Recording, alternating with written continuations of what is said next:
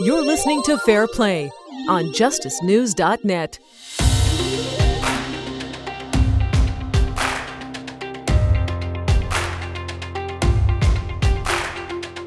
Welcome to Fair Play. I'm your host, Imran Siddiqui. Lydell Grant from Houston in Texas spent nine and a half years in prison for a murder he did not commit. Innocent and yet ended up paying a heavy price for someone else's crime with no fault of his own. And joining me today is Lydell Grant himself. Thank you for joining me and welcome to Fair Play, Lydell. I thank Fair Play for having me. How you doing? Uh, we're doing good. We'll just do a quick recap about how you're doing. But before that, you were arrested in 2010 for the murder of Aaron Scheerhoorn outside a nightclub in the Montrose district of Houston. Six eyewitnesses looked at a photo lineup and identified you as the killer. And at that time, you said, let me quote you here I don't care if you have 600 witnesses. I didn't kill him. Yeah. Still, they didn't listen to you nor looked at the evidence pointing towards your innocence and they went ahead and wrongfully convicted you in 2012. Mm-hmm. And now a Jermarico Carter confessed to the murder. Uh-huh. How does it feel to be right, even though it took a decade? I'm glad you asked that question. I mean, you got to understand that uh, for me to be sitting in the prison without being able to speak up for myself, let me say that, without me being able to speak up for myself and to hear, you know, or see the comments posted and what the news media was saying about me from what they uh, was hearing or their speculations. I mean, now I'm out and I prove to the world it's a great feeling to be able to sit back and say, now what? Yeah. Now what? I mean, everybody had something to say about me in this situation, but now that I have proved to not only the naysayers, the haters, you know, but I was able to prove to a multitude of people that I am innocent and that what I've been saying from the get go, it still remains. I am actually innocent. I never committed this crime. I never knew the victim, nor did I ever know the suspect. I don't know none of them people at all. Never talked to them, never seen them a day in my life, you know. But I am glad that I came out on top with the truth, and everybody now know the truth. I know it's going to be a percentage of the world that's going to have their own beliefs and you know their own opinions. But hey, that's life. You know, in a situation like this here, it's like this. When someone is killed, just say for instance, if someone killed my brother or someone killed my sister or however the case may be, I'm going to be so bitter that it happened. In reality, yeah, I would want them to get the right person, but in, in, inside, I want somebody to pay for it. And just say, for instance, the police were able to go and get uh, a, a suspect. I mean, I feel as though the case was solved. You know, whether I know if it's the right one or the wrong one. Just knowing somebody got arrested for killing a family member of mine, in reality, that would be satisfaction to me.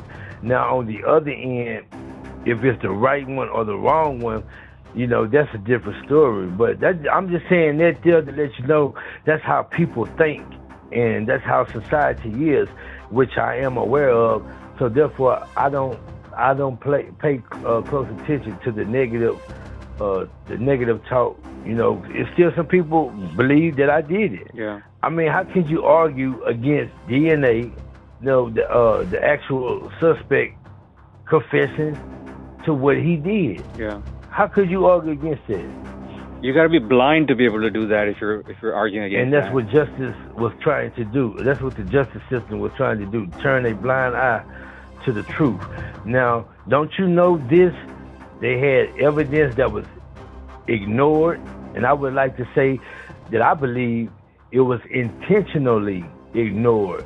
They had evidence that uh, uh, Jermarico Carter killed the victim. They had evidence of this way in the beginning. Wow. They ignored it, totally ignored it. Didn't even follow up on it. And then the detective, uh, Eli Cisneros, who was the homicide lead and uh, detective, he was a sergeant at the time. He was just crooked as hell, man. I mean, this guy here, wow, he did any and everything that he had to do to put this case on me. When in fact, he knew that I wasn't the suspect. Wow. We need to we need to know because a lot of people they don't know about this individual. He's the main reason, besides the prosecutor, he's the main reason of my wrongful conviction. Wow. You told your mom that you would be back, knowing that it could have taken you decades. Do you think you made it out earlier? Yes, I did, and I thank God for that. I thank God for that. I mean, you can go back and look at some of my uh, interviews that I I have done previously, and um, you know, Google my name, Lydell Grant, release, and you'll see that I, I mean, I I had my mind frame transformed to think positive, but right before they remanded me into the custody of the Harris County Sheriff's Department, before they did that, I mean, I had I was sitting there thinking, okay, they found me guilty.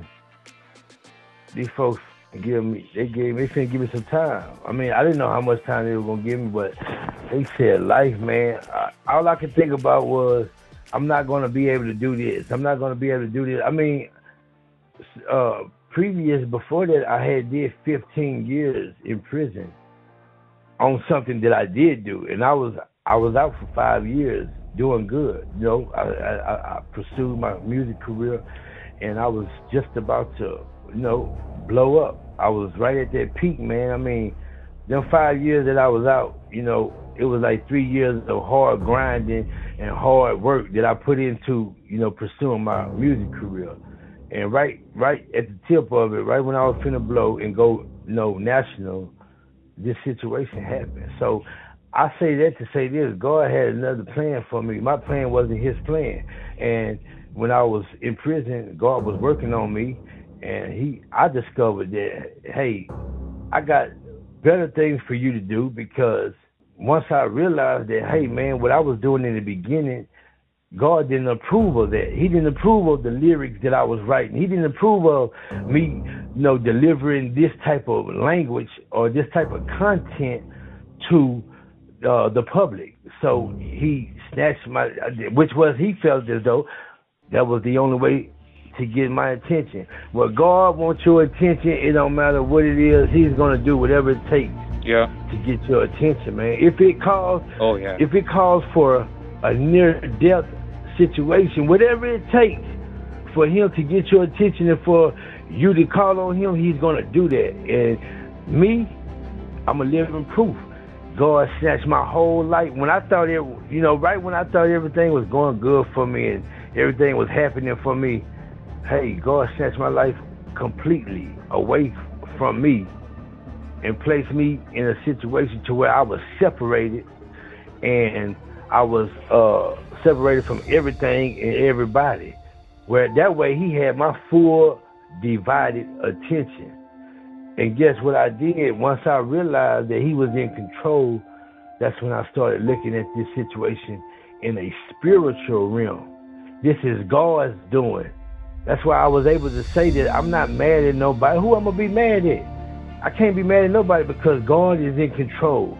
If this was part of the process that I had to go through to get to where I am today, hey, I don't regret none of it. I don't I don't regret none of it, bro. You've seen it from inside and out. Why do you think it's so difficult to get an innocent man out of wrongful con- wrongful convictions or wrongful imprisonment? Oh, that's a good question.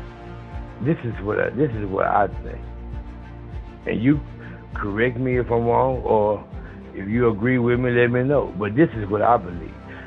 For them to convict an innocent man in the beginning, it got to be some type of acknowledgement that what they're doing, they are aware of. because here it is on the flip side. Now, if you're not aware of something that you did wrong, you wouldn't be so uh, you wouldn't be so uh, uh, uh disputive about. You wouldn't dispute it. You wouldn't you wouldn't hesitate to answer. You wouldn't hesitate to respond. You wouldn't hesitate. It, it, it's a lot of things that you wouldn't do if you didn't wow. know or or if you wasn't aware of something that you did wrong. Now, if you knew that you did it did something wrong and you know in your heart that you did it wrong, guess what you're going to try to do? You're going to try to cover it up. Cover it up. That's the only answer, yeah. You're going because why? You don't want to be proved wrong. You don't want to look bad. You don't want people to uh, uh, lose trust into you. So therefore, you're going to try everything in your power to try to cover up what you did wrong. Wow. That's only when you know that you did wrong. But if you didn't know, guess what? You're always open up for, you know, the truth. Acknowledgement. Corrections. You're you're always open up for that. Yeah. Oh, I, man, I'm so sorry. I didn't. I didn't. I didn't try to do that. I mean, you're, you're apologetic. Still today, I haven't received anything from the state. I mean, they didn't apologize. I don't look for it. I don't give a damn about no apology. That ain't gonna change my life. You know what I'm saying? What happened happened, man. That's why it ain't good for me to sit back and ponder over, oh me, uh, they locked me up. I mean, say, man, I've been fighting all my life. I'm black. I'm black in America, man. I've been fighting all my life, discriminated against, stereotyped, prejudged. I'm used to it. It don't matter. It don't matter to me because what man say about me, God say different. And that's what it's about. It's about what God thinks, not what men think. God said, don't never put trust in men because they'll fail you every time. I don't put my trust in the system. I don't put my trust in the prosecutors. I don't put my trust in no judge. I don't put my trust in no detectives, man, no police officer because they are they are human just like me. I respect authority, but I don't put my I don't trust them at all, man. My trust is in the Lord. You're listening to Fair Play on justicenews.net. This is Fair Play on justicenews.net. Welcome back to Fair Play. I'm your host, Imran Siddiqui, and today we're speaking with Lydell Grant, who fought against his wrongful conviction in 2010 for a murder he did not commit, but spent almost a decade in prison for that. What role do you think DNA evidence played in your exoneration? Well, it, it played a huge and significant role in my exoneration. I mean, I thank God for DNA because I always there, there's always in the back of my mind this question: If it wasn't for DNA, I'd still be in prison. Wow. I would still be in prison. The role that it played, the significant role that it played in my in my situation, it was able to identify the actual perpetrator. It was able it, it was able to uh, substantiate the facts that was given in my situation. Now, they said that the suspect wrestled, tussled, scuffled. It was physical contact during this melee. Okay? They said Lydell Grant is the one who's responsible for this uh, tragic death. So they placed me as being the sole uh, uh, uh, the sole suspect said that I, I did it, I acted alone. Mm. All right? So therefore, if I am the one, or if I was the one who committed the crime, and me and the suspect, I mean the victim wrestled, you know, as I uh, uh, was stabbing him, then don't you believe or don't you think that that DNA that was underneath his fingernails, under, come on, this is a how how I mean un, underneath the fingernails. How else would someone DNA go up under another person's fingernail? How could that happen if you're not the person who did it. Yeah. Or if you're not the person that he last encountered with. Now you got to understand when I tell you this, the suspect was stabbed, according to you know court documents. He was stabbed away from the club where he ran to. He ran to the club, you know, in desperate need of help, and was turned away. The the victim was outpowered by the suspect and but before before he was outpowered, he put up a struggle. He put up a fight. So therefore, that interaction right there could, or as we now know, was the reason that uh, someone else's DNA was up underneath his fingernail. Because you got to realize the the sus, I mean the victim, he didn't go no, he didn't go anywhere else. He died right there on the scene. Mm. One person interacted with this uh, victim. They saying that it's Lydell Grant, but we don't have nothing to uh, substantiate that. But we do have an unknown DNA. We do have Lydell Grant known DNA. We do have the victim's known DNA. This unknown DNA doesn't match neither one of these that's uh, uh, allegedly to be involved in the stabbing. The victim's DNA, that's not his and Grant's DNA. That's not mine. So don't you know that they that that that, that unknown DNA went unaccounted for throughout my whole trial. Wow. It wasn't even no question raised about who did it belong to. They wanted to bury it. Why not? Why not? My lawyer, Craig Steels, sorry as hell, an incompetent lawyer, man, very incompetent. I mean, he performed the worst performance uh, I ever seen a lawyer perform, man. Which now shows me that he was in cahoots. He was in. He was. He he was in. He was. He was. He conspired with elected officials to sustain a wrongful conviction, man. My lawyer, my trial attorney, he didn't hire no DNA expert to combat the testimony of the state's DNA expert. He didn't even consult with a DNA expert to have the DNA expert to interpret the results from the DNA testing of the evidence collected and preserved by the Houston Police Department. He totally ignored that area of my case and was uh, was able to establish some, you know, bullshit de- defense that I consider bullshit uh, of wrong uh, uh misidentification. Man, if he would have, if he would have got a DNA expert, which I was entitled to by law, you know, because can't no indigent in, individual have a fair trial with the state if they don't get all the um, all the facilities, favorable evidence. Yeah. You know, in, in, his behalf, man. That's just like a boxer going inside the boxing ring with no gloves. Yeah. Or his hands tied behind his back. We, you, he's placed at a disadvantage, and that's how it was in my situation. You know, uh, I had three or four prosecutors on my case before, you know, the final DNA or tried the case. A lot of them didn't even want to try it. You know what? What was their reason? Only they know. Mm. You know what I'm saying? But I had three. I had three different uh, prosecutors that was a, that was in in attempt to try this this murder case, but they they they they bagged out for some reason or another.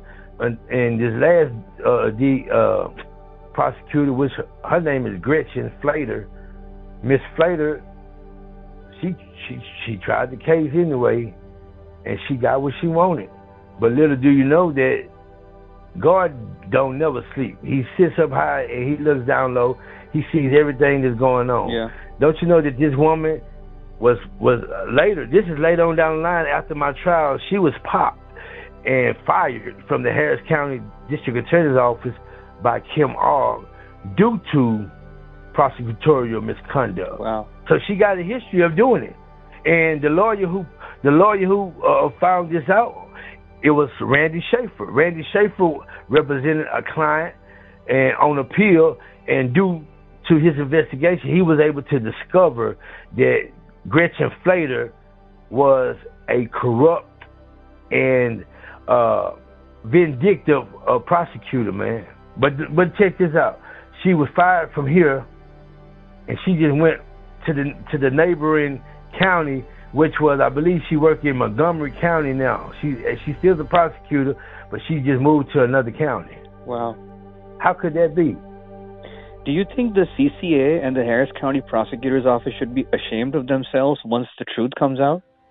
I mean, uh, in reality, yes, I believe so. But you know, they don't believe. They don't believe so. See, they've been doing it for years. They comfortable with doing what they've been doing. It's just not too many people get the opportunity to do what I've done. You know, uh, fight them and, and win. I knew victory was mine from the get go because I didn't do it. My question is, how can you convict a actual innocent man or woman? How can you convict them without cheating or without lying or without you know violating their uh, constitutional right? There's no way possible that you can win a trial without cheating when you're trying to convict an actual innocent person. And actual innocent means that you're not the the individual who committed the crime because you wasn't there. You know, your time can be accounted for. So I, I always told myself it's something that I gotta find that they did wrong in my case if I want to get back into these courts because the courts do not respect pro se litigants. Wow. You can have evidence submitted with your writ or with your appeal. You can have evidence submitted. You can submit it to them. They're going to find a way to knock you down. Why? Because they are you already where they want you to be. You you you are in their world. When you go to prison, it's like leaving the real world going into a whole nother world. Prison is a world within the world. It's his own world. And you got the corruption that's in that world. And it's hard for you to really expose it because you got to understand they are in control of everything. Your movement, they're they're in control of what you can say, what you can't say. You know, how you uh communicate with people and they going through it thoroughly, bro. They going through your mail, they reading your mail, they'll throw your mail away. You write a grievance up, it'll never make it to the person that it needs to make it to, and if it do make it to them, they're finding some kind of excuse or a lame answer to respond back to you with. I mean, it's all covered up, man. It only takes people like you uh, and other uh, uh, um, individuals who, who you know, the Innocent Project of Texas. It takes people like like y'all to get involved from the outside and take all the information that we uh, present to y'all from the inside, and, and y'all do something with it. That's the only way that an individual who's incarcerated can get heard or get acknowledged or recognized for any type of wrongdoing, whether it be in in the prison or what sent them to prison. It takes somebody on the outside that's willing to stand up and fight for justice to, you know, get that out into the public. In my interviews, I've come across a lot of reporting that people did, let's say, a decade or 20 years ago, and it was all false reporting, which was basically obtained from the police officers and, and snitches and informants. Exactly. But they never went back to correct it, and it's still existing. Uh, and it's just shocking that people uh, and those organizations uh, call themselves uh, reporters and, and journalists. But what role do you think it, the media actually plays in destroying or rebuilding an innocent man's life? They the main. They, they man. They they are the main. Whether they whether it be true, whether it be false, whether it be speculation, whether it be assumptions, they don't give a damn. This they they. It's about covering the story, and to me, it's getting uh, uh, views. You know, to get the viewers, they gotta.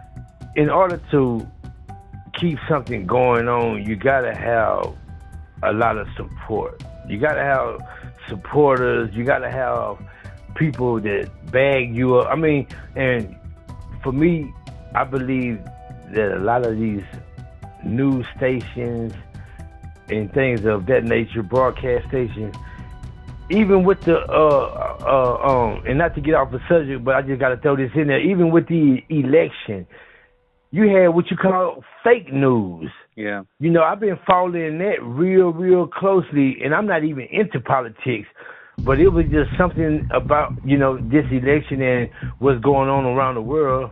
Yeah, a lot of these outlets, man, they'll throw out whatever they can to destroy an individual before they even get the facts, man. And like you say, they don't even go back. Once they do get the true facts, they don't even go back and correct and say, hey, we messed up, we made a mistake. You know, we want to bring y'all an update on what's going on on this situation or this that we reported live from, and we want to make a correction. They don't. I mean, they don't even do that. How could they don't have no regards whatsoever, man. Even with the prosecutor that sent me to prison, even with the detective who conducted a shabby investigation, you, do you think they, they? I mean, everybody reached out to me that didn't even have nothing to do to do with this uh, uh, wrongful incarceration, and they were so apologetic, and I'm trying to figure out why. Why are you? I mean, I never asked him, you know, but I'm asking myself, why are these people apologizing to me? And they they not the ones who did nothing. You know, I don't even know them. They were like, oh, I'm so sorry that you had to go through that, and yeah, yeah, yeah. Your your story it inspired me. I mean, I heard your I heard you speak, and man, for you to come out and be smiling and not bitter, that that really that really showed me a whole lot, and it made me think about it. I mean, I, I get these stories daily, still today, man, and this is nothing that I set myself out to say. It's not about me. It's about what God can do in an impossible situation. You know, this is a life learn lesson, and if it can inspire others, you know, I want my story to do just that, man, because that's what I stand for. That's my purpose in life. And, you know, I discovered that purpose in this situation right here. Because when I was in prison, man, a lot of people used to come to me with their problems. I was a barber in there, so everybody come to the barber shop, you know. But I would always try to figure out, man, why the hell everybody coming to me? I got my own problem. I, I'm I'm in prison for something I didn't do. But you know what? It was a voice that came in and said, "Take your eyes off yourself. You got to be the light while you're in the hole." I was like, "God, I know you. This ain't this ain't the way you want my life to end. I didn't even get to do nothing in my life. I mean, this ain't yeah because I've been locked up really pretty much majority of my life, you know, and I was just trying to figure it out, and that's when the voice came me: take your eyes off yourself, and you got to be a servant. You got to be a servant while you at the bottom. And I I obeyed that voice. This is Fair Play on JusticeNews.net.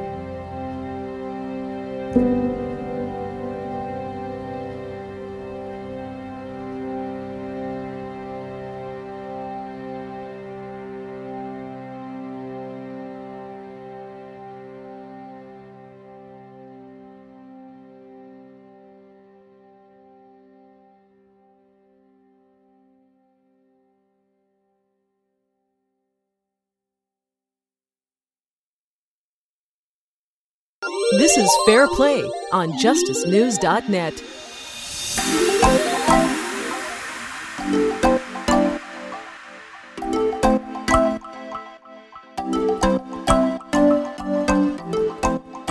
Welcome back to Fair Play. I'm your host, Imran Siddiqui, and today we're speaking with Lydell Grant, who fought against his wrongful conviction in 2010 for a murder he did not commit, but spent almost a decade in prison for that. Do you think it's easy to come to get out and you're innocent, but the society and the system kind of puts a tattoo on you that is difficult to break? Well, to be to be precise and specific, it wouldn't be easy. No, it wasn't. Oh, it wouldn't. It wouldn't be easy because you got to understand they they portrayed to the world as me being this type of individual. Now, for the people who know me, for the people, I mean, I can come out like right now today, and I mean, and be looked at, looked upon as a person who uh, went to prison and endured such hardship, and I was messed over. Yeah, those those people that know me, that's their outlook on the situation. But the ones who don't know me, whether they be in another country, another state, another city, another county, however, for the ones who don't know me, it's going to be hard for them to accept the fact that ju- uh, the Justice Department yet again made another mistake. Wow. They're looking at the fact, especially the racist ones, but for the ones who feel some type of way, you know, they're looking at the situation only to their likening. Oh, he's black. It was a white victim. He did it. He he got a criminal record. You know, he didn't. He, he shouldn't. Have, he shouldn't have got exonerated. Woo woo woo. But what what is the argument for when the evidence proved to the world yeah. It shouldn't be no dispute. It shouldn't be no no argument. It shouldn't be no comments as far as negative com. None of that there. But you know, like I told you earlier in the beginning of the interview, it's going to be a percentage of the world that really believe that I did it and I got away with it. But I didn't get away with it because I didn't do it. Yeah. You only beat the system when you did a crime and you get away with it. That's when you beat the system. I didn't beat the system. I wasn't trying to beat the system. All I was trying to do was prove my innocence and prove to the world that I didn't commit this crime. That's the only thing that was on my mind. And I think with the help of God, who was in control of all things and this situation, with the help of Him, man, I was able to do that there, man. And I was able to do it with a smile. I wasn't smiling, you know, that, oh, I got over. I was smiling because finally I'm in a position that I, I envisioned years ago. Finally, I'm in that position to tell the world the truth. Now the world gets to know the truth. And that's all I was really focused on while I was at the bottom, incarcerated in that hellhole, man. I was thinking about that day of me coming out and telling the world and proving to the world I didn't do it. Beautiful. Now, what's next for Lydell? The next chapter of my life is just really right now is enhancing my uh, education on as far as uh, you know what I have a passion for, and that's uh, you know music. I'm pursuing my music career uh, I'm going to school. I was supposed to start in May, like I told you, but uh, I, they wanted some more paperwork for me to get my financial aid. They wanted to know why I didn't enlist until the selective service at at the age of 26.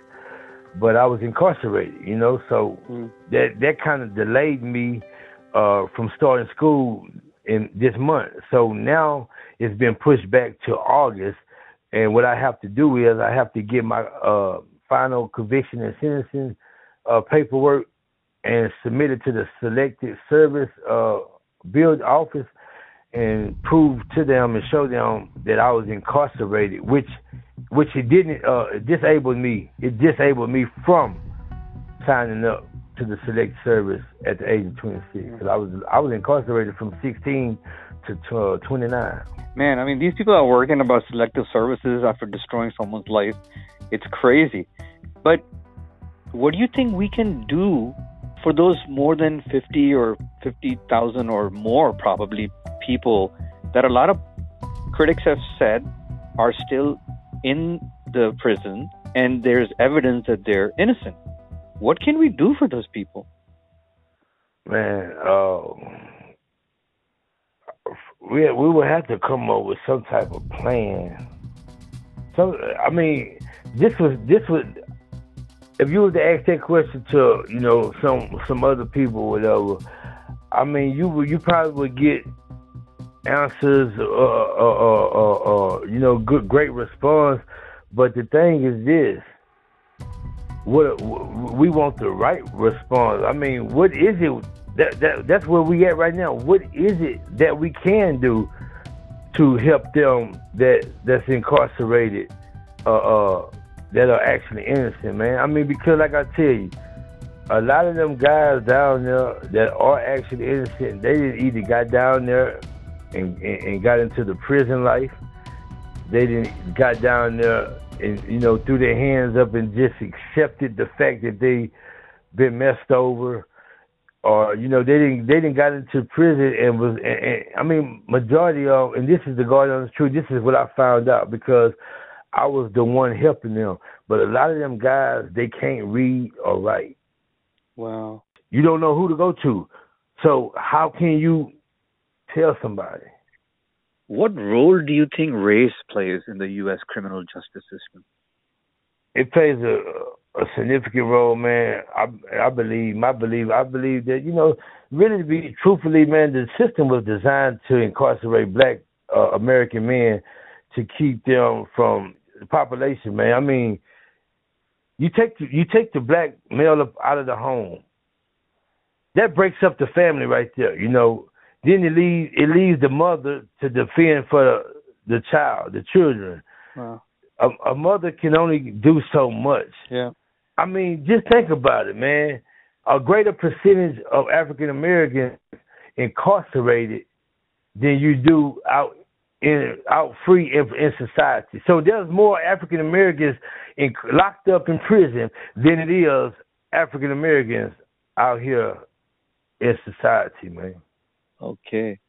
I mean, people get the most time for the smallest crimes I just don't be understanding it, man. You, know, we didn't did it. We did it while we was in prison. Me and, and, and some uh, inmates that was in there with me that I I, I uh, pretty much associated with, and we we were asked, we would literally go around asking you know certain individuals, different races, white and black, or white and Hispanic, or black and Hispanic. We'll go around and ask them questions. You know, what was your crime? How much time did you get for it? and we would compare them. And man, don't you know that man, we man, bro, they give out they give out time more time to blacks than they do any other race, man. I mean, they said, how could you give a person double life sentence or hundred years or ninety nine or fifty five, and and and you don't have no evidence whatsoever of them committing that crime that they're alleged alleged to have committed, and sentence them to prison like that, man. I mean, how the, what, how how how can a person do that and still sleep with themselves, man? If Texas has most exonerations, we can only guess how many how many people that exactly are innocent in there, man. In prison that are innocent right now. Yeah. I mean, there's no, and there's no, there's no even, they don't even have any data available. Like nobody even wants to go and check it out, man man. And you have a lot of people, you have a lot of people in prison, man, right now that are actually innocent, bro. A lot of people. Yeah, because if Texas leads the nation in exonerations, then you can just imagine what is under that tip of the iceberg. They haven't been uh, discovered yet. How was your experience in there, man? I mean, I know, it, I mean, you can't put it in words until you make a movie about it, probably. I mean, and, and then meeting those people that you think are innocent.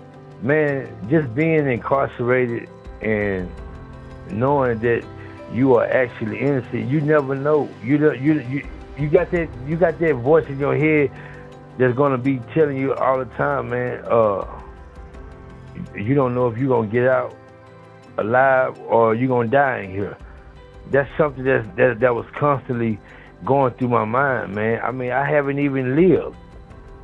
I haven't even lived it. For me to go to prison and experience it, and I told myself I'm never going back to prison. I meant that.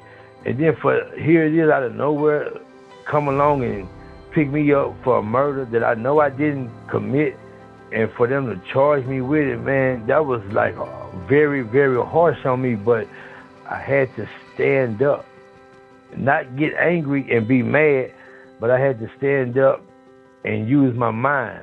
I had to T H I N K, man. I had to think my way through the situation. And that's what I did. And I thank God that He gave me the strength to continue getting up and fighting, man. Wow. But to to to add to that, this is what I really believe that should be done. It should be some type of law. It's, it's some uh you know that we can enact into the legislation legislation and have it to where detectives and prosecutors are held accountable for their action if one can prove that they acted maliciously and vindictively. They should be held accountable. And when I say held accountable, I'm not talking about no no slap on the wrist. I'm not talking about no no uh, two or three days in jail like they did in Michael Morton case. I'm talking about sending their ass to prison for multiple years so they can get the experience, right? And get to be the, the feel of how it feels to be treated less than a human, how it feels to be treated like an animal.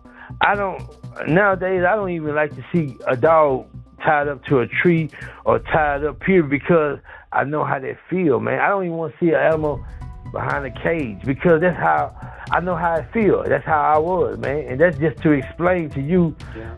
how I felt, you know what I'm saying, during my incarceration. To be fed through a slot. You know, you you in a cage and they pushing your food through a, a, a little slot, a door that barely opened up. I mean, it, it just it's so uh, de- dehumanizing, man. Very dehumanizing. This is Fair Play on JusticeNews.net. This is Fair Play on JusticeNews.net.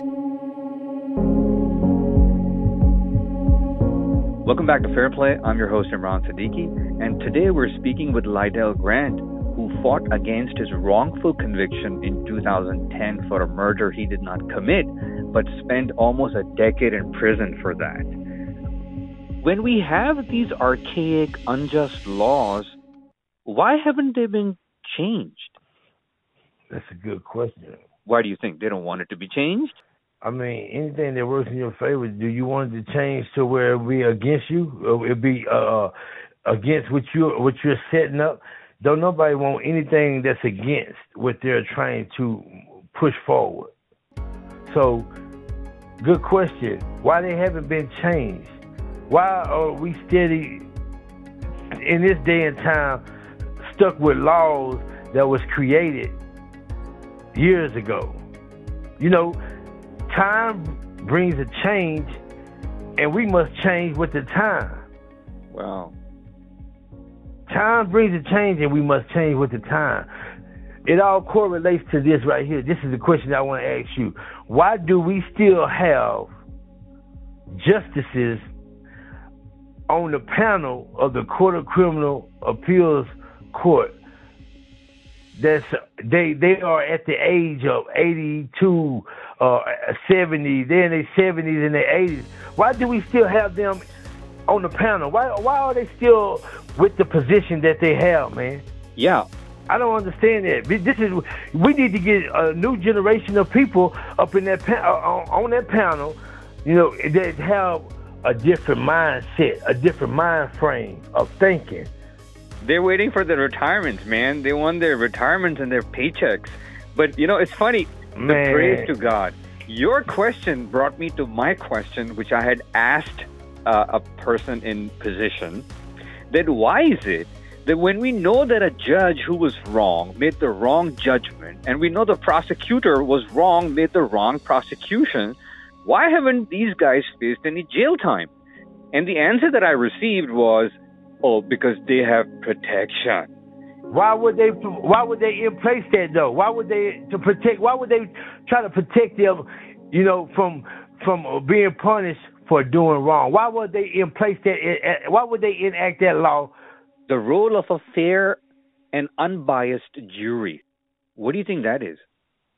I think if if that was happening today, I believe that it would shut down a lot of the prosecutorial misconduct. It'll shut down a lot of the wrongful convictions that we face today, man. Because you got to understand, the jurors, they are laymen. They are laymen. So, in terms of legal terminology, scientific uh, terminology, uh, jurors go in first of all, not wanting to do that job. They don't want to do jury duty. Uh, and when they do, or when they are picked, I mean, it's like, hey, I'm ready for this to get over with, yada, yada, yada. Just imagine if a, a, a trial lasts two weeks. Do you honestly believe that they're going to remember the first two days of them two weeks when the trial is about to end? Yeah. They're not gonna they're not gonna remember that it's going to be bits and pieces of the trial that they're going to remember. That's just reality speaking. That's reality speaking. Because can't no human being remember everything of every situation. Look at me. I mean, the witnesses said this and said that, but they were wrong. Yeah. So it's not going to be a part in no human being mind to where they can remember everything specifically down to a core of science. Man, so what I'm saying is this: them jurors they come in, they don't want to be there. Then they looking at the fact that oh, it's a crime. And don't let it be no crime where it's a black uh, a suspect and it's a white victim, whether it was a rape case or a murder case or a robbery or whatever. Don't let it be that. You know, know what I'm saying? Because they gonna be looking at okay, this is a black guy. He got a, he looked like a criminal. Uh, he he did do it. He they not they not even paying attention to the facts of the case and they're not paying attention to the law because they don't know the law. Yeah. How a layman going to interpret the law when they don't know the law? You know what I mean? Yeah.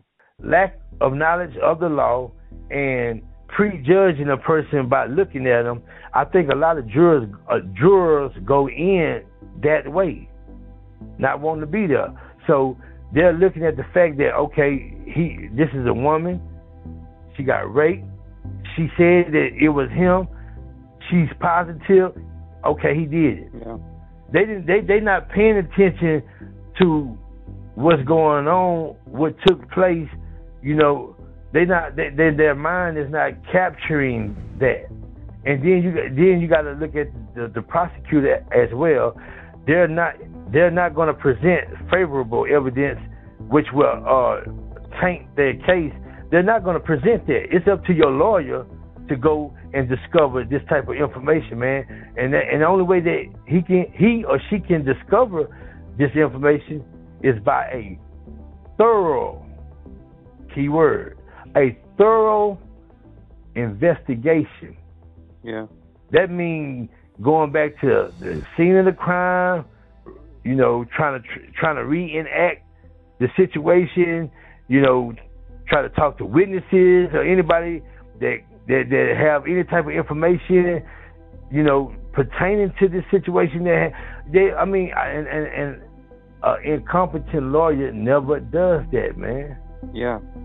Because you got to realize, a, a court-appointed attorney, they do not get paid what they feel as though they deserve, or they feel as though a lawyer supposed to get. They get so. So for instance, in my situation, uh, my I think you know my my my lawyer got like $320 just for my case.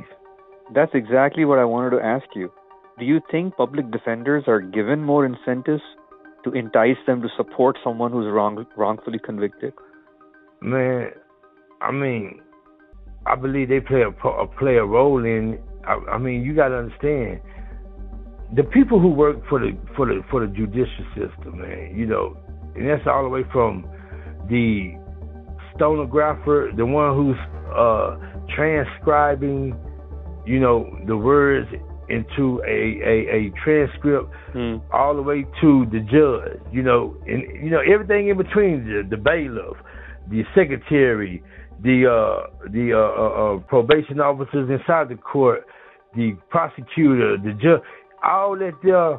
You know, they play some type of role in sending innocent people to uh, prison because you got to understand the state is for the state. They're not going to go against one another, man. Yeah. You know, say for instance, in my case, I was given a public defender for trial, and I already named you, you know, a couple of things that he didn't do that he was supposed to do.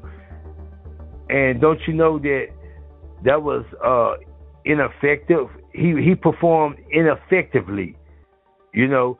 So here it is. I go to prison.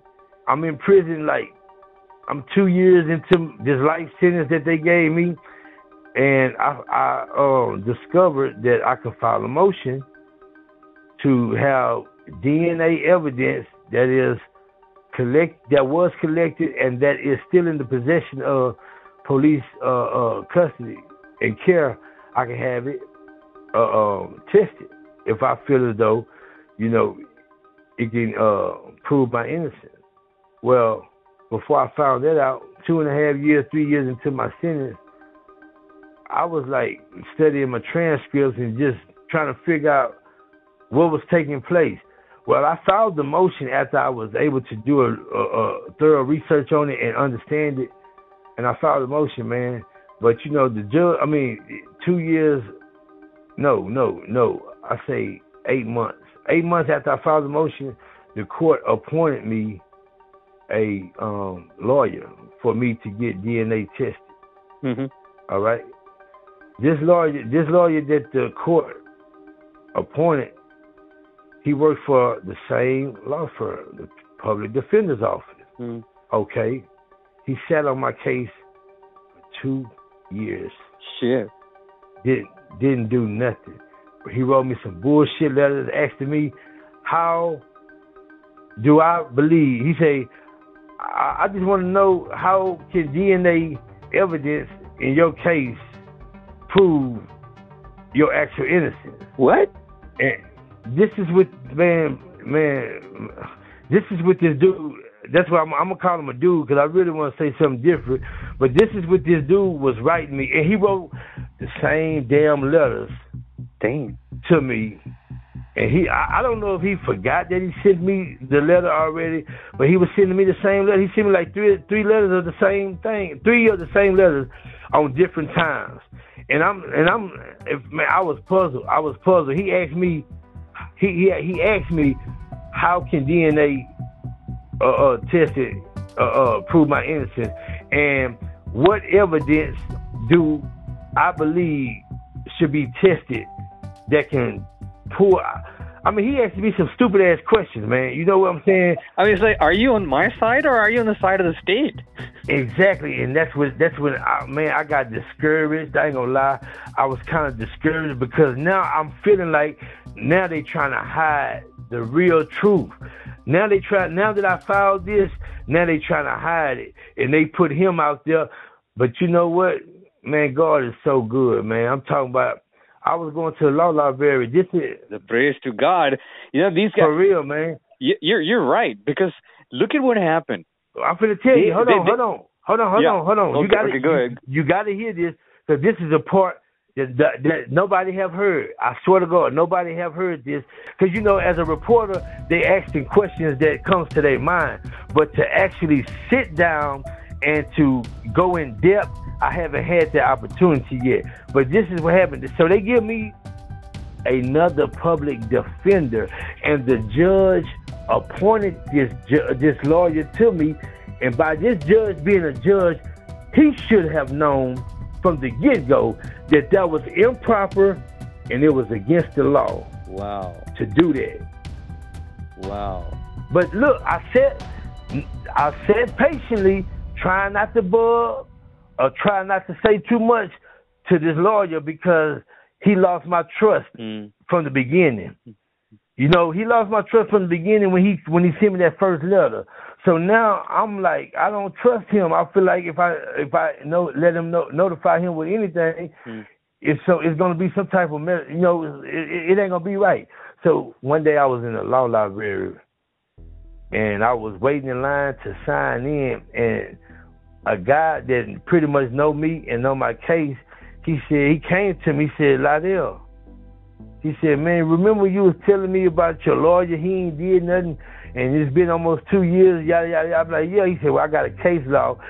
He said, uh, write the judge up, and you should write, uh, file a motion for that lawyer to withdraw because according to this right here, this case law, two lawyers that represent the same law firm and and, and, and uh, use the same address, you know, Conflict. uh, uh, uh, the same. Ad- it's a conflict of interest.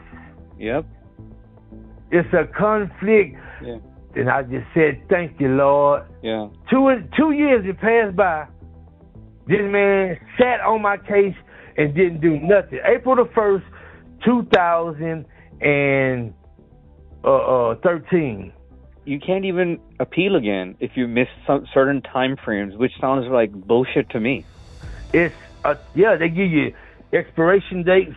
They give you uh, uh, uh, uh, they put a time on everything that they that you must that you must uh, turn in.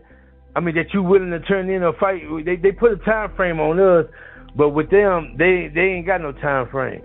Yeah. The judge hired a counsel for you. He appointed. the, the, the- excuse me. The judge appointed Yeah, a counsel for you who was connected to the same law firm that public defender's same office. law office that was prosecuting you.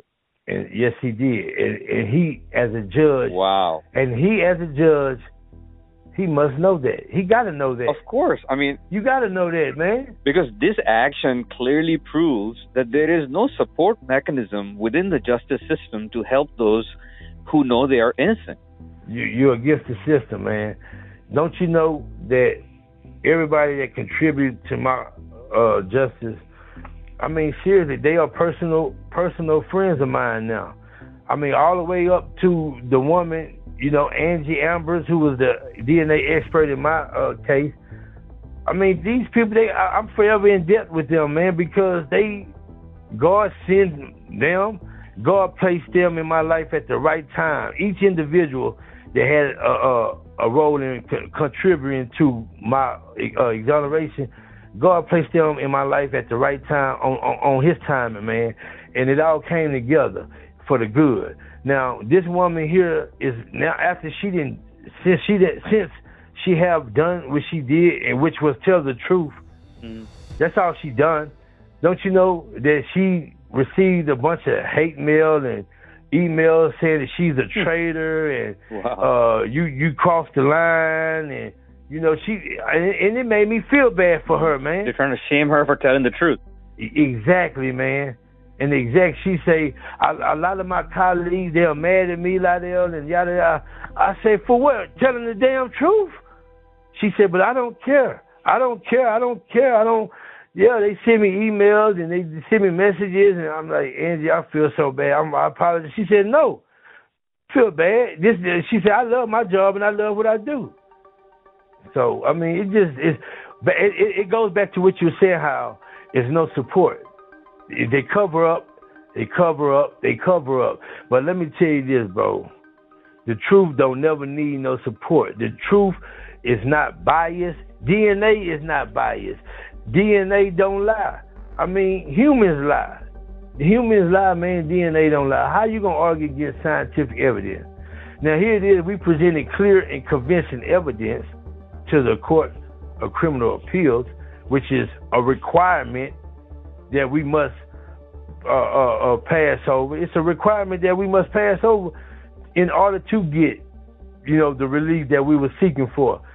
And once we presented that to them, don't you know, they came up with something else after that. Well, we need y'all to go back Yeah. and interview the witnesses in this case. Well, when they did that, lo and behold, the witnesses came forward and said, hey, now that everything is played out and we see what's going on, we believe that we were coerced. Hmm. We were coerced in the be because we told the detective in the beginning that we didn't see no suspect in the photo lineup at all. But he insisted and insisted and kept his finger placed on Lydell Grant's picture. So we insinuated that that's who he wanted us to pick. So we picked him because we were there for you know for a long time and we were tired. Yeah. Mm. After they was delaying and uh, uh, dragging me, more and more evidence started coming up. More and more evidence started coming up in my favor. So after after that, they they they wanted well in the beginning they wanted they wanted the uh, Jermarico Carter they wanted his uh, uh, photo video evidence uh mug they wanted his, video testimony or something like that. Well, at first they wanted his mug shot and the photo lineup. Then they came back and said, "Well, we want his confession, a confession. We want the confession. We want to see the confession." Yeah. Okay, we send them send them there. Eight months later, they turned back around and said, "Uh, we want y'all to go and, and interview the witnesses to see if they're going to stick to their story." Wow. So it was one thing after another. That's what Mike said. Your attorney said that he had, in his experience, he had never seen anything as ridiculous as that. Never. I've never seen it. Hmm. Never. How you gonna argue against scientific evidence? But doesn't this show that they didn't want to let you go, man? Which is like, what the hell does that mean? Well, what it showed was, it showed that that that they've been doing this for years, getting and getting away with it. Yeah. To to the point to where they got comfortable doing it. Yeah. That's what it said. See, I didn't want to play, I didn't want to promote the race card. I didn't want to promote that uh, in my situation. See, because I believe. Yeah. I believe in, you know, you can speak things into existence or you can speak things upon yourself. So I didn't want to take the public's eye off of the wrongdoing yeah. that they was doing. I didn't want to say, "Oh, I'm black and you know you got nothing but white." I didn't want to give that, hmm. you know, to the world. I didn't want to present that because yeah. you had the George Floyd, you know, you had all the black police, the Black Lives Matter uh, uh, campaign going, and so I didn't want to, you know, intertwine my situation yeah. with that. I wanted my situation to remain an isolated situation and the light be shed upon it, man, because it was about wrongdoing. They sent me to prison when in fact they knew from the get go that I wasn't the guy, but yet still sent me to prison wrongfully, man. Because why? They thought that they were gonna be able to get away with it. Yeah. When a prosecutor is doing something that they know is wrong and they get and they continue to get away with it, do you think they're going to stop doing it? No. That's just like a child. A child would do things behind their parents' back because I once was a child. And we'll keep doing it. We'll, we'll keep doing it until they either get caught or they did it enough to where they'll stop ahead of time before they get caught. But they're going to continue to do it. That's my whole point right there. Yeah. They're going to continue to do wrongful convictions until the day come that they either are fed up with themselves of doing the corrupt act or until they get caught. A majority of them do it until they get caught. Yeah they're going to continue to send innocent men and women to prison so long as they are protected by the state with that uh, uh, uh, uh immunity. Immunity. They they will as long as they have immunity, they're going to continue to be corrupt, man. This is Fair Play on justicenews.net.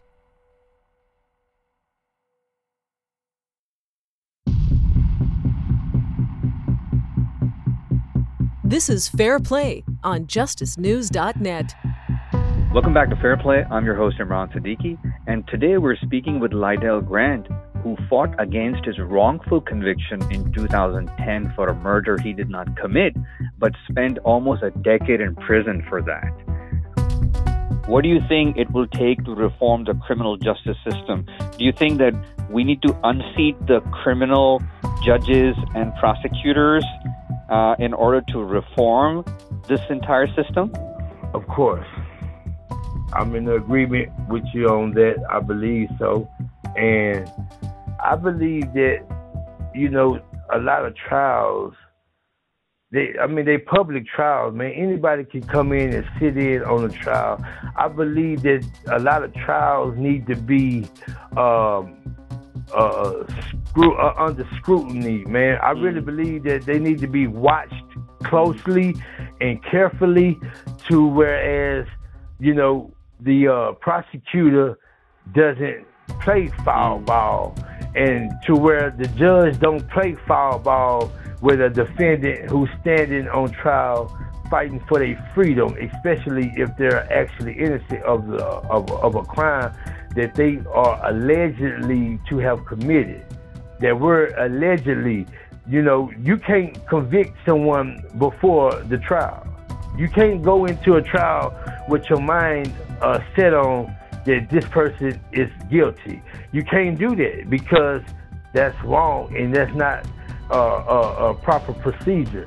You know, we are we are given due process, man. That's a right that we have and I believe that that right is not honored and is violated. You know, we don't get the due process that we so also deserve as uh, defendants standing on trial, man. And going into a trial like that, that's biased, and it's the it's the the odds are, are against the defendant, man. And they say that we are we have a right to an impartial trial. A lot of them trials are not impartial, brother. Mm-hmm. They're not. You know, from the judge, prosecutor to the jurors. I believe that, you know, in their mind, a crime took place, someone got to pay for it. Whether you did it or not, you, you, you today, you are standing on trial and we're going to proceed on. If you didn't do it, well, you you have to prove your own innocence. But right now, we're taking you to trial because we believe that you did it. With no evidence, they believe that a defendant is guilty of the crime. With no evidence now. With no evidence. With no evidence. Mm. But we're still going to try you anyway. See, that needs to be changed. You can't go to trial on, with a defendant. You can't take a defendant to, a defendant to trial now unless you have concrete evidence that substantiate these charges. Mm. You know, we don't get why we don't get to see the the the uh, um grand jury. A grand jury. Yeah. We don't never get to see the grand jury process. Yeah. And I was told that majority of them are either former FBI agents, uh, ex cops, uh, ex sheriffs. All part of the system. Exactly, man. Yeah. Why is that shit done in secret? Yeah, it needs to be changed. Just like just like the CCA. Yeah. That stuff is done in secret, man. And and it's just like an assembly line, man. And then everyone's just trying to save the other person. That's the whole point right there. That shit needs to break. Yeah. That shit needs to break. But that's that's up in the top five causes of the wrongful convictions and the uh, illegal uh, incarceration, man. Mass incarceration too and they would never accept it because their their posses would come to support each other, and we will come up and uh, defend the innocent, no matter what it takes. Exactly, man. And, and, but those people must come forward and stand up, man. Yeah, they must come forward and stand up because, see, don't nobody want to stand for what's right. Don't nobody want to contribute to a righteous cause until it happened to them. Yeah. Or a loved one or a friend of theirs. It, it, it, never it never fails. I'm gonna give you a prime example. See, they have a law that they passed, the fastest bill that in U.S. history that was ever passed, and it's called the PREA Act. Mm-hmm. It's a prison reform act against uh, people getting raped and sexually abused in prison. That was the biggest. I mean, that was the fastest bill that was ever passed. Wow. Why we can't come together and push for laws, reform of bills to be enacted in today in today's law, man, and it be effective and honored. Do you think somebody who's been incarcerated and wrongfully convicted and then exonerated, they can ever come back to a normal life, or do you think they've been scarred forever? I, I, I would say a mutual role, good and bad. I, am and I'm gonna explain myself. A good role, you know, well, it, it, it exposed the truth nationally.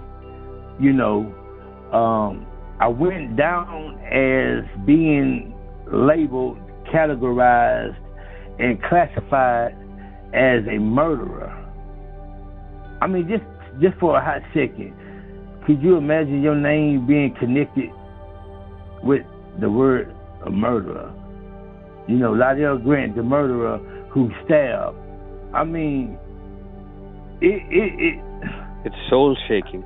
I mean, it's like okay, the world they see me as being that. Okay, time went on, then I reappear. Now it's my turn, and that's how I look at it. That's why I don't turn down no interviews, not unless it's, you know, an interview uh, from somebody that I don't really just want to deal with. But I don't turn down interviews because you got to understand it's not about me. I got people that I left behind that I gave hope to, man. I gave a hope. I gave hope to a lot of people around the world that's that's incarcerated, and I feel as though that was a good thing as far as you know the aftermath. But in the beginning, you know how they slandered me and you know mischaracterized my name and uh, uh, defamed. I mean, you gotta understand, I was a local celebrity about to take off and be na- uh, uh, national with with my music, you know. So I look at it like, you know, now that I'm back, God, He made me bigger than I ever imagined. You know, I knew that I was gonna be popular with my music, but I didn't know that I was gonna be this. this he made me more popular than I can uh, uh than I ever imagined, man. I mean, do, do you know that I I had people come from Denmark, uh, Greece, Nigeria, Austria. These folks then flew down here and came and interviewed me and took my story back to their country to publicize that. So, I mean, I'm my case is internationally known. The way I look at it, it can be good and bad, but I'm always run with the good. So it really turned out it turned out for the good. See, that's what God say. God say things that turn out for the good for those who love the Lord. Wow. Give you, an, I'm gonna give you an analogy on, on, on what I'm speaking on. If you take a cake, right? You know how good a cake tastes when it's finished. Now, yeah. Anything, all the ingredient, all the ingredients that it takes to bake the cake, if one was to eat them individually, it would be a distasteful taste in your mouth, right or wrong. Yeah. You you got the flour, you got the salt, you got the butter, you got the eggs, you got sugar. I mean, whatever else you add, you got all that. Individually, you taste them one by one. It's gonna have it's gonna be distasteful to you. But once you blend them all together, wow, and put and, and make that that cake mix, pour that cake mix in that pan, and put the pan in the oven, and let that let that oven do what it do. At the end of that, after you go through the heat, at the end of that, you come out of cake, you taste that cake. It came out for the good. That cake tastes good as hell. The same thing with life, man. Yeah. God, everything that comes together, it comes together for the good. So in my situation, distastefully, individually, you know what I'm saying? Yeah, it would it would have been distasteful, but I went through all of what I went through for the good. And the good is not only to be an inspiration to others uh, and not to only give uh, people who's at the bottom hope, who don't have hope. Man, I mean, it, it put me on a it put me on a on a higher plateau.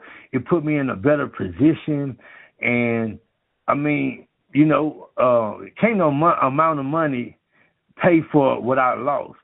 You know what I'm saying? So it's not even about yeah. that. I don't even give a damn about no compensation money because I got the Lord on my side, man. I got more money than any uh, rich person uh, in, that's living that you can name of. And not only that, I got happiness, man. I got joy. I got joy in my heart. So I'm at peace, man. Being at peace, and like I say, these are the things that I look at, which keeps me from having a a demonic mindset. And you know, I just want everybody to know that no matter what your situation look like, no matter how hard times may seem, no matter how I'm talking about how low you are, how low you are in your situation.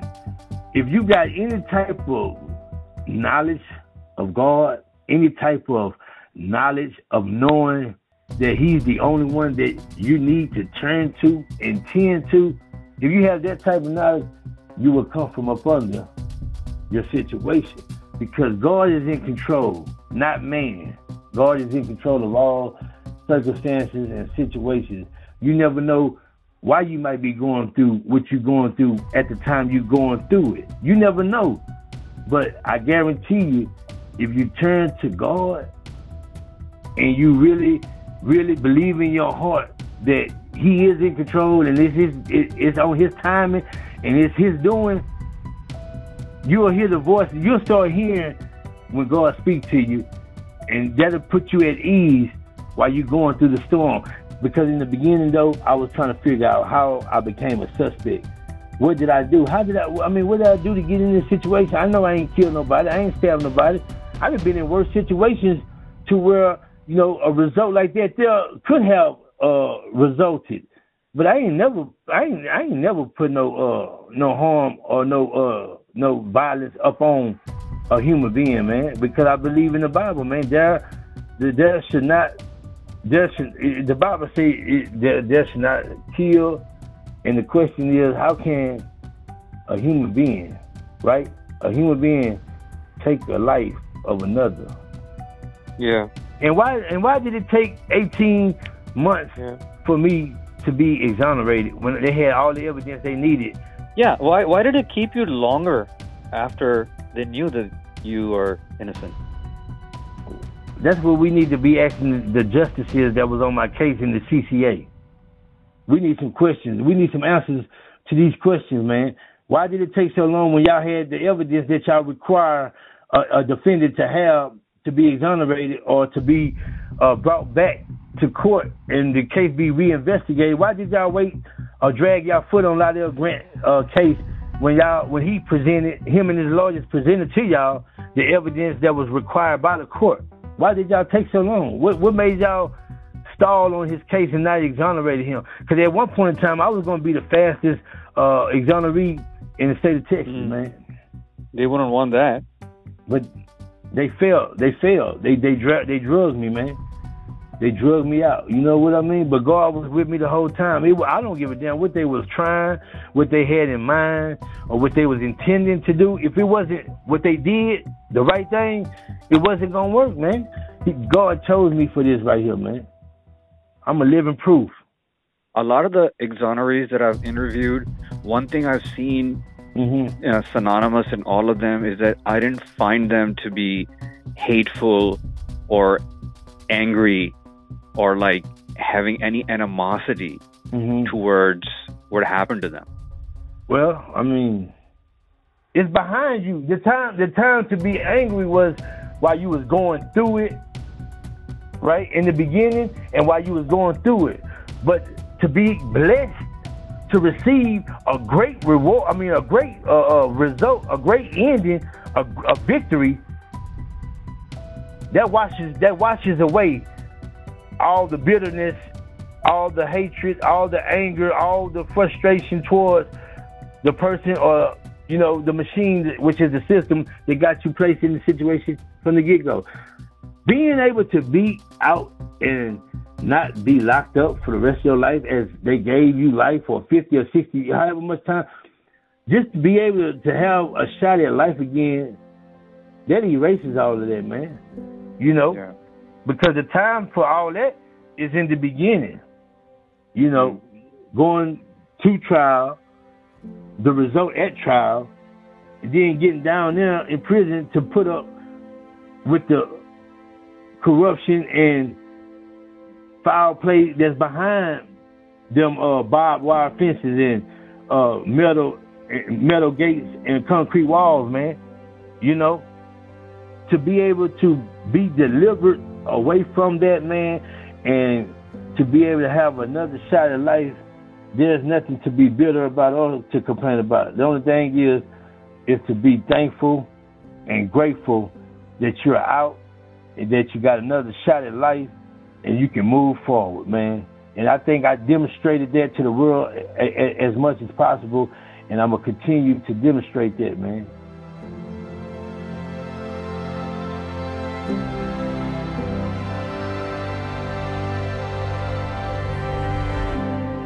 This is Fair Play on justicenews.net.